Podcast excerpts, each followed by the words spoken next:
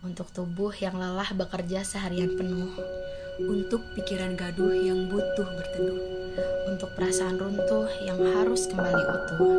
Dari kami yang ingin membuat jejak baik di bumi, selamat datang di podcast Take a Rest. Halo, Halo semuanya, kembali lagi di podcast kita, Take a Rest, di podcast yang ketiga. Jadi ada yang membedakan nih di podcast kita kali ini. Jadi podcast podcast kita ini kita rekam dari jarak jauh di rumah Esti masing-masing dan di rumah kita juga. Karena kan kita lagi apa ya PSBB ya. Itu. Jadi kali ini kita ngerekamnya beda nih, beda tempat. Jadi sorry ya buat teman-teman yang ngedengerin kalau suara kitanya agak nggak jelas. Tapi semoga apa yang bakal kita omongin ini walaupun gak jelas ini bisa diterima dengan baik gitu sama teman-temannya nggak ada salah persepsi hanya karena kesalahan teknis gitu ya. Jadi kali ini kita bakal ngomongin hmm. soal apa nih Es? Uh, gimana kalau kita ngomongin tentang suatu hal yang sama kayak podcast pertama kita yang tentang COVID itu, yang kita apa yang lagi kita rasain uh, selama wabah ini. Jadi kita bahas hal yang sama tentang perasaan juga nih, yang kayaknya relate banget. Nah, tapi kita kerucutin aja. Jadi lebih ke perasaan-perasaan yang kayaknya tuh orang-orang tuh berpikiran kalau perasaan itu tuh nggak boleh kita rasain. Atau kita sering bilangnya perasaan negatif gitu ya. nah, kayak contohnya nih, kayak kecewa, marah, sedih, tersinggung, kayak perasaan-perasaan kayak gitu. Nah, sekarang uh, aku mau tanya Mak sama kamu.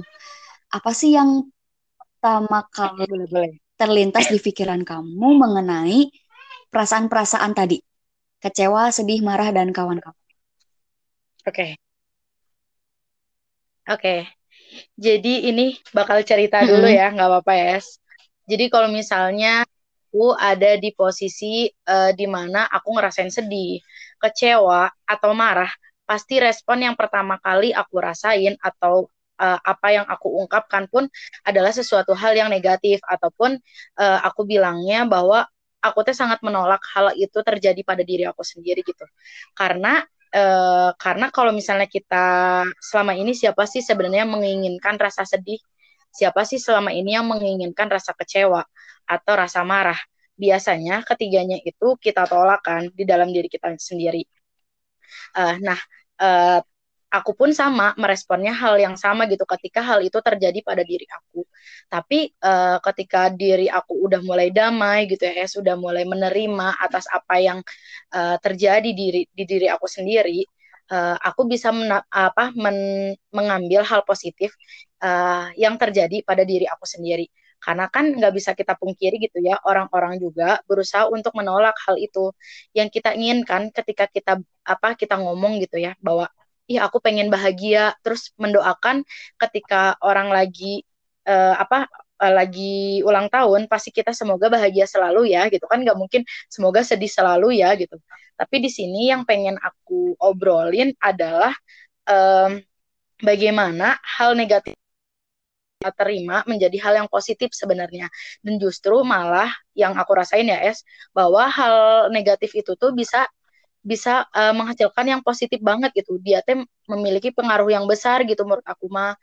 Menurut aku ya ini opini banget gitu, opini pribadi dari aku karena misalnya kayak kita ngerasain sedih gitu. Kita ngerasain sedih uh, terhadap sesuatu hal, justru rasa sedih uh, apa bisa kita timbulkan. Seperti misalnya kita ngerasain hal sedih, kita bisa bilang maaf sama orang uh, karena kita nggak mau sama-sama nyakitin gitu kita nggak mau orang lain merasakan sakit dan kemudian merasakan sedih itu. Uh, jadi kita menggunakan kata maaf atau kata makasih itu untuk orang lain tidak merasakan hal itu. Jadi ada dampak positif dari hal uh, negatif yang kita terima gitu. Jadi yang aku rasa gitu hal negatif itu memang harus diterima sama kita, bukan untuk di apa ya dihindari gitu. Karena mau bagaimanapun hal negatif akan eh hal negatif, hal yang yang dianggap negatif gitu ya sama kita kayak sedih atau kecewa itu pasti bakal uh, hadir gitu di diri kita itu tuh sebagai bumbu aja sih bayangin deh kalau hidup kita hanya bahagia bagaimana kita mengenal kata maaf dan juga makasih gitu. Menurut aku sih kayak gitu, Wes. Kalau pandangan kamu, aku mau nanya balik deh sama kamu. Ketika rasa sedih itu hadir di diri kamu, atau rasa marah atau kecewa, apa Hmm, yang terlintas di pikiran oke. kamu juga? Kalau apa yang terlintas di pikiran aku, aku juga bakal berusaha buat nolak itu sih. Dulu ya, aku ngerasanya kayak gitu gitu. Kayak aku tuh nggak boleh banget deh ngerasain hal itu. Kalau misalnya sedih, aku tuh suka berpikiran kalau, ih gila lemah banget gini doang nangis, masalah gini doang kok cengeng. Dulu tuh aku berpikiran kayak gitu banget, karena mungkin eh, apa ya, konstruksi sosial yang selama ini ada tuh seperti itu. Maksudnya kayak kebanyakan orang-orang pun berpikiran untuk menolak hal-hal itu kan, eh, biar nggak terjadi sama dirinya, menolak perasaan-perasaan itu gitu. Eh, tapi apa ya, setelah lama kelamaan dan aku coba buat ngertiin diri aku sendiri, kayaknya aku nggak apa-apa deh gitu buat ngerasain hal itu. Benar kata kamu, itu tuh emang harus kita terima karena kita mau sejauh mungkin lari juga dia bakal terus ngedatengin kita karena kan ya senang dan sedih itu selalu bergantian kan datangnya. Mereka selalu bertukar peran gitu ke hidup kita. Cuman dulu aku memang sempat tuh ngerasa banget kayak gitu sampai akhirnya mungkin sedikit cerita juga. Eh waktu itu aku sempat cerita sama teman baik aku dan dia nyadarin aku banget. Dia tuh bilang kalau misalkan, "Es, kamu tuh nggak apa-apa tahu sedih. Aku tuh justru takut kalau misalkan aku nggak bisa ngerasain kesedihan itu karena aku berpikir kalau hati aku tuh mati kalau aku nggak bisa ngerasain sedih." Dia tuh bilang kayak Ya. gitu dan di situ wow, nampar banget aku tuh pada saat itu dan aku juga akhirnya mikir, iya juga sih nggak apa-apa ya sedih tuh atau ngerasa perasaan-perasaan yang tadi gitu kan. Mungkin eh apa ya? Setelah aku pikirin dan setelah aku rapat pribadi gitu ya, kenapa kita dan dan orang-orang tuh eh, sering banget bilang kayak misalkan kayak tadi, ih jangan sedih dong, yuk semangat lagi yuk, kayak yang ujung-ujungnya bisa jadi toxic positivity atau misalkan kita eh, marah atau tersinggung orang lain suka bilang kan, ih lu mah gitu doang tersinggung dasar baperan. Kan orang-orang suka bilang gitu kan dengan Ya. Apa ya dalih kalau misalkan kita emang nggak boleh ngerasain hal-hal atau perasaan-perasaan negatif itu gitu. Dan eh, aku pikir sih kayaknya kenapa kita dan orang-orang tuh berusaha buat nolak itu karena dari kecil tuh kita terbiasa buat nerima hal-hal yang menyenangkan aja buat nerima hal-hal yang ngebahagiain kita aja ya enggak sih? Kayak misalkan eh, Iya, benar-benar Benar, sepakat, contohnya juga kayak yang tadi kamu sebutin deh kayak misalkan kita kalau ulang tahun disebutin eh didoain buat semoga bahagia gitu-gitu kan. Nah eh itu juga berlaku kayak misalkan nih eh, ngerasa gagal. Nah itu kan sama juga ya kayak perasaan negatif gitu kan. Sebenarnya gak apa-apa gitu ngerasa gagal juga tapi nggak tahu juga sih. Ini mah yang aku rasain gitu ya. Karena eh, misalkan nih kayak Hmm. gini. Eh kita teh kita teh kita tuh punya suatu tujuan misalkan. Di umur segini eh, aku bakal kerja di perusahaan ternama. Misal kayak gitu. Itu tujuan kita. Terus kita bikin kan kayak list-list bekal-bekal apa aja sih yang harus kita penuhin biar kita tuh bisa menuju si eh tujuan tersebut. Misalkan kayak eh, kita harus belajar lebih giat kita harus eh, apa berusaha lebih keras untuk menuju si tujuan itu di mana tujuan itu tuh membahagiakan ya enggak sih berhasil gitu Nah, kita Ya. tuh nggak apa ya, kita tuh seringnya menyiapkan hal-hal itu gitu. Tapi kita nggak nggak pernah diajarin atau mungkin kita sendiri tidak pernah mempersiapkan untuk resiko-resiko terburuk yang akan terjadi. Misalkan eh, kalau misalnya kita nggak berhasil di perusahaan kita, kalau misalkan mimpi kita di perusahaan itu nggak berhasil, maka apa yang harus kita lakuin? Nah, kita tuh nggak berusaha atau nggak sering menyiapkan hal-hal lain gitu. Resiko-resiko terburuk tuh sering banget kita nggak siapin. Padahal bukan bermaksud buat berpikiran yang enggak-enggak atau berpikiran kayak pesimis gitu, enggak. Tapi tuh hal-hal itu tuh yang harusnya bisa dibiasakan di diri kita supaya nanti ketika kita ngerasa gagal atau kita ngerasa kecewa karena ekspektasi kita yang tidak uh, apa terrealisasi kita tuh bisa ngontrol itu dan kita bisa nerima kalau oh ya udah nggak apa-apa gitu itu mungkin ya kayak apa sih itu tuh teori stoicism ya. apa sih mak ya enggak sih teori itu bukan Iya. Oh, yang waktu itu ya, aku lupa. Yang, yang ngalih, pokoknya mencari uh, apa? Mencari yang paling, uh -uh. yang paling kan. Bukannya kita diajarkan pesimis terhadap sesuatu, tapi kita biar bisa mempersiapkan gitu. diri gitu kan. Salah, nanti dia boleh lihat juga ya. Aku juga lihatnya dari YouTube satu persen tuh. nanti bisa lihat, dilihat juga sama teman-teman. Kalau nggak salah, ada tuh V ya. teori itu pokoknya ada deh. Tunggu aku sambil lihat juga takut salah aku ngasih tahu. Ya benar-benar filosofi stoicism. Nanti bisa jelasnya teman-teman bisa uh, apa cari ya, juga gitu. Kalau nggak salah itu, makanya kita mempersiapkan hal-hal hmm. yang bisa jadi itu tuh nggak sesuai sama ekspektasi kita nantinya gitu. Dan tapi ada beberapa hal juga sih mak yang kayak aku ngerasanya kayaknya aku nggak nggak selamanya boleh ngerasain hal itu gitu. Jadi gimana ya aku ngejelasinnya? Gak apa-apa banget kalau aku ngerasanya gak apa-apa banget aku ngerasain perasaan-perasaan negatif tadi karena memang harus diterima ya. Cuman ada beberapa hal yang kayaknya nggak boleh berlebihan juga gitu. Kayak misalkan tadi misalkan kecewa. Kecewa itu kan uh, terjadi ketika ekspektasi dan realita tuh tidak saling bersinggungan kan, tidak uh, ada di satu titik temu. Akhirnya kita kecewa, baik itu kecewa sama diri kita sendiri ataupun kecewa sama orang lain kan. Sebenarnya kan itu salah kita juga ya nggak sih? Kayak terlalu berharap atau memiliki ekspektasi yang tinggi dan kita nggak bisa kontrol hal itu ah, sampai akhirnya kita kecewa. Itu kan salah satu sebabnya adalah karena diri kita sendiri. Berarti di situ uh, ya kita boleh ngerasa kecewa tapi nggak boleh ngutuk diri akan hal tersebut gitu. Terus kayak misalkan marah. Kalau buat marah sendiri, aku coba banget buat kontrol sih karena balik lagi memang nggak apa-apa ngerasa marah karena memang itu hal yang fitrah juga kan. Tapi teh gitu aku suka mikir kayak marah itu eh kalau kata di bukunya Syahid ya, yang di kamu nggak sendiri, nanti bisa juga dilihat atau bisa dibeli sama teman-teman judulnya kamu nggak sendiri. Aku lupa sih persis katanya kayak gimana cuman di situ tuh Syahid ngejelasin kalau misalnya marah itu adalah sebuah hak hak kita buat marah gitu. Uh, dan hak kita tuh jadi kita tuh punya hak buat marah dan hak buat nggak marah. Kita tinggal pilih mau apa gitu. Kita mau milih hak yang mana. Dan aku juga selama ini hmm. berpikiran kalau misalkan uh, aku kalau misalnya mau marah harus mikir dulu gitu. Ini ini boleh nggak yeah, sih yeah. aku marah? Maksudnya aku tuh suka nyesel mak kalau misalnya nanti aku marah gitu kan. Aku meluapkan kemarahan aku, aku tuh suka nyesel udahnya. Jadi mending daripada aku nantinya nyesel, mending aku diam aja gitu. Karena ya marahnya aku ya diam sih. Kamu juga gitu kan? Marahnya kita tuh diam. Iya, iya benar-benar.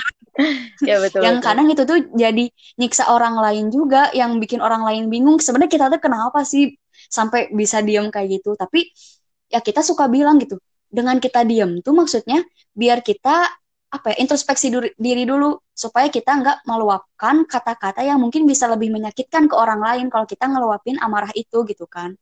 Gitu jadi emang ada beberapa hal yang kayaknya harus dikontrol gitu. Sebenarnya ya gak apa-apa juga sih ngerasain perasaan-perasaan negatif itu tuh.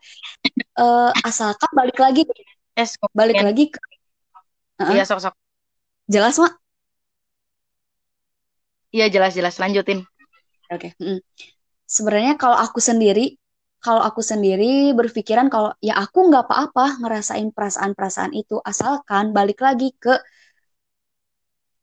reaksi kita nanti setelah merasakan hal-hal itu gitu. Jadi perasaan-perasaan negatif itu tuh nggak selamanya bakal berdampak buruk kok. Bahkan perasaan-perasaan yang kita bilang positif seperti senang dan lain-lain itu aja bisa berdampak buruk kalau nggak bisa kita kontrol. Jadi sebenarnya balik lagi sih ke pengendalian diri kita ke nanti kita mau berbuat apa setelah kita merasakan hal-hal atau perasaan-perasaan negatif tadi gitu.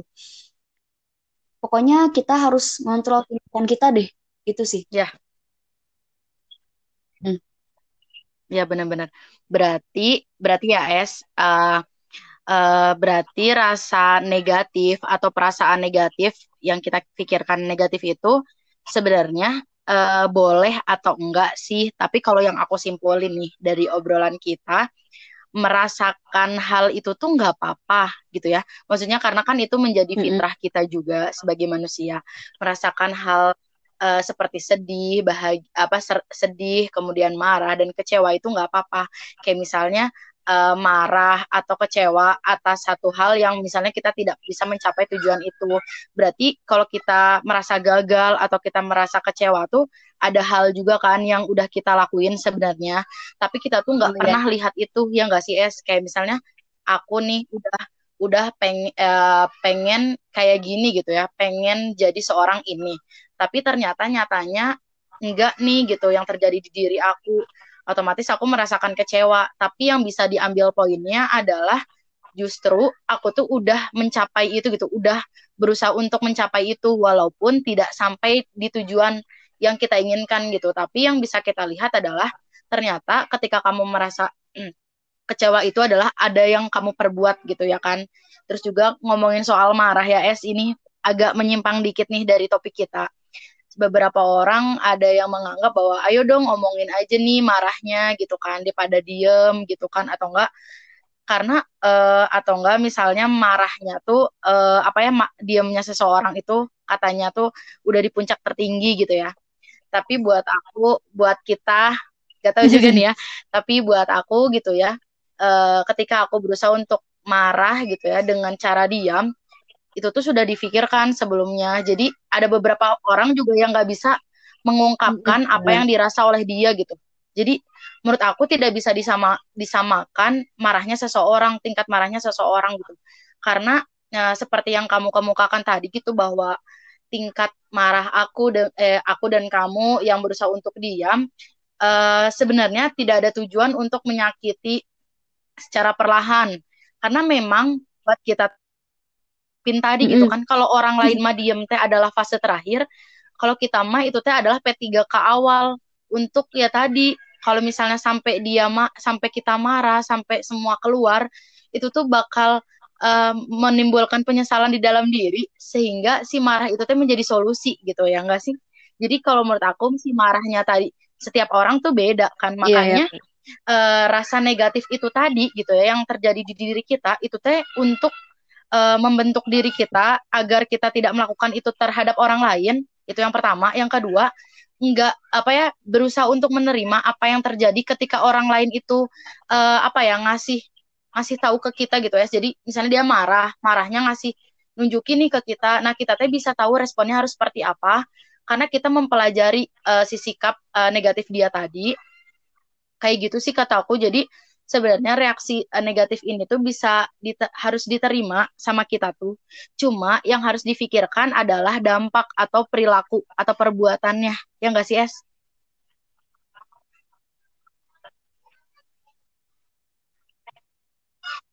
Hmm, ya ya, kamu agak putus-putus sih suaranya, cuman aku nangkep ya intinya uh, kita yang harus kita kontrol itu ya perbuatan kita. Karena kita nggak akan bisa kontrol perasaan itu ya nggak sih? Kita nggak nggak bisa milih loh mau kita nggak bisa milih mau misalkan tersinggung akan hal apa. Ya sama halnya kayak misalkan kita apa sih uh, suka sama orang kan kita nggak bisa milih juga gitu kan. Kita seringnya emang susah buat kontrol perasaan. Makanya yang harus kita kontrol adalah kendali terhadap perbuatan kita atau tindakan kita gitu. Ya. jadi sebenarnya boleh ya kalau ya. kalau menurut aku dan Rohma ya nggak sih? Boleh banget buat ngerasain iya. emang harus diterima gitu. Dan aku juga uh, nah waktu pas aku lagi belajar tentang diri aku sendiri gitu ya sampai keluar kata-kata dari mulut aku spontan aja gitu kayak es yuk belajar menerima. Itu tuh sampai aku garis bawahin banget. Aku jadiin apa aku jadi aku pin tuh di twitter aku. Nggak aku ubah-ubah tuh si pin tweetnya. Karena emang itu tuh nyembuhin banget menurut aku hmm. ya jauh sih emang kalau ke kata ikhlas ya. Tapi belajar itu adalah suatu gerbang awal, suatu dasar kita buat uh, ngertiin semuanya gitu, ngertiin semua kondisi. Belajar menerima itu ya yang pertama kita tuh bakal belajar menerima diri kita sendiri, bakal belajar damai sama diri kita sendiri. Kalau kita udah bisa damai, sama diri kita sendiri, kita bakal bisa nerima hal apa pun itu. Misalkan kayak tadi kita misalkan tersinggung sama perkataan orang. Ih kok kamu Hmm. gendutan sih? Atau gimana-gimana gitu kan. Perkataan-perkataan lainnya. Kalau misalnya kita udah damai sama diri kita sendiri ya, kita nggak usah gubris pernyataannya dia. Kita kayak, ya udah kita yang tahu alasannya kenapa misalkan kita gendutan atau eh kita ngertilah sama diri kita sendiri kenapa kita apa ya kita, kenapa kita nggak usah ngegubris perkataan itu gitu. Jadi belajar menerima itu banyak aspeknya. Yang pertama kita bisa belajar buat damai sama diri kita sendiri nerima diri kita sendiri. Yang kedua kita pun bisa belajar buat menerima orang lain gitu. Kalau orang lain tuh nggak selamanya atau kita nggak bisa nuntut orang lain biar sama kayak kita gitu pikirannya. Biar sama kayak kita eh tindakannya kita tuh nggak bisa kan? Karena ya emang benar kita nggak bisa ngendaliin tindakan orang lain atau pikiran orang lain ke kita kan kata Mas Yahid juga gitu kan. Eh itu belajar buat nerima kalau misalnya orang lain tuh akan selalu berbeda dengan kita. Dan yang ketiga kita bakal belajar menerima bahwa semua ini tuh udah udah ditakdirin gitu loh sama Tuhan udah ada garis tangannya. Jadi ketika kita merasa gagal merasa eh apa ya banyak banget ekspektasi kita yang nggak sesuai sama realita itu tuh ya udah nggak apa-apa gitu. Kita rasain itu kita terima hal itu kita sedih nggak apa-apa tapi balik lagi kita ingat kalau oh ini semua tuh udah ada uh, garis tangannya. Tinggal kita belajar menerima dan belajar menerima di sini tuh bukan artinya kita pasrah gitu tapi ya kita serahin semuanya. Ketika kita udah uh, berusaha sekuat mungkin ketika kita udah berdoa uh, sebaik mungkin dan tinggal hasilnya aja kita apa ya kita berserah diri gitu sama Tuhan kita di sini tuh. Jadi artinya belajar menerima yang aku maksudin tuh bukan semata-mata kita yo wes lah terima aja gitu. Enggak. Maksudnya kayak setelah kita berusaha nih mem memahami diri kita dan memahami kondisi sekitar kita dan juga berusaha buat ngelakuin hal yang terbaik ya udah waktu buat apa ya uh, step terakhirnya itu belajar nerima.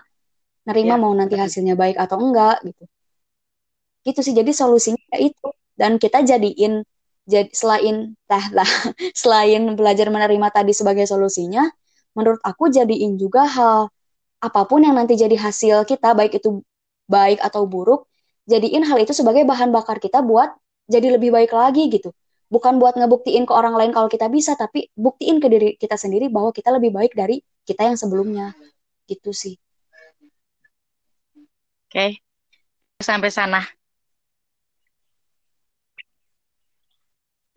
Okay. Ya, gimana, Mak? Aduh ini. Oke, okay. kita ini ya.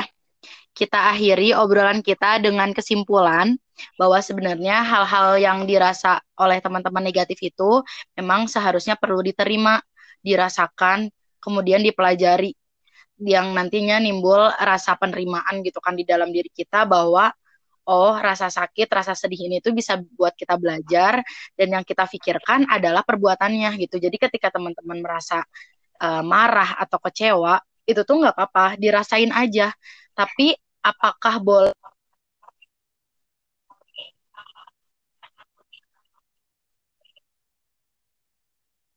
hal yang negatif itu adalah dari perbuatannya gitu. Nah ketika misalnya kita merasa marah dan kita uh, menggun menggunakan alat atau apa pun lah ya berusaha untuk menyakiti orang lain nah itu yang dikatakan no menurut aku tuh itu yang salah karena perbuatannya menyakiti orang lain. Tapi kalau misalnya uh, dirasakan aja atau rasa marahnya aja gitu, nggak apa-apa karena memang perlu diterima. Sebenarnya kayak gitu sih yang mau ngasih tahu bahwa uh, energi negatif itu sendiri yang nantinya bakal membentuk di diri teman-teman ketika misalnya merasa sedih. Nah, si rasa sedih itu tuh akan membentuk misalnya rasa insecure atau merasa yang lain gitu ya kita akan uh, menjadikan itu bahan bakar dan menjadi jauh lebih baik dari sebelumnya dari rasa sedih itu. Yang perlu kita ketahui ya, bahwa yoi. rasa sedih pun tidak abadi, begitupun dengan rasa bahagia. Makanya kita harus bisa menerima keduanya, entah rasa sedih, rasa bahagia gitu. Mm -hmm. Nah, dilihat dari beber, uh, apa dilihat dari porsinya sesuai dengan porsinya itu cuma teman-teman sendiri juga yang bisa ngukur dan sikap atau output yang kita yep. hasilkan dari emosi tadi juga atau perasaan tadi juga. Cuma kita yang bisa ngukur makanya yang bisa kita kontrol seperti Esti yang bilang tadi adalah diri kita sendiri gitu. Sebenarnya kayak gitu. Esti ada yang mau ditambahin? Hmm kayaknya udah cukup lebar sih ya. panjang banget segitu aja sih palingnya dari kita. Uh-uh, te- jadi apa sih mau minta maaf lagi ya sekali lagi soalnya emang kalau misalnya putus-putus suaranya semoga bisa ditangkep aja sih ya maksud kita apa gitu. Iya benar. Dan teman-teman juga Mm-mm. selamat berpuasa karena bentar lagi juga kita buka ya ini nge-recordnya. Dan teman-teman nggak tahu nih ngedengerinnya kapan. Iya ya. Maaf aja dari kita ya kalau masih banyak kurangnya. Oke teman-teman, segitu aja obrolan di podcast kita kali ini. Semoga ada hal baik yang bisa teman-teman terima. Maaf juga kalau ada salah salah kata. Eh, s- sampai ketemu di podcast kita selanjutnya. Bye.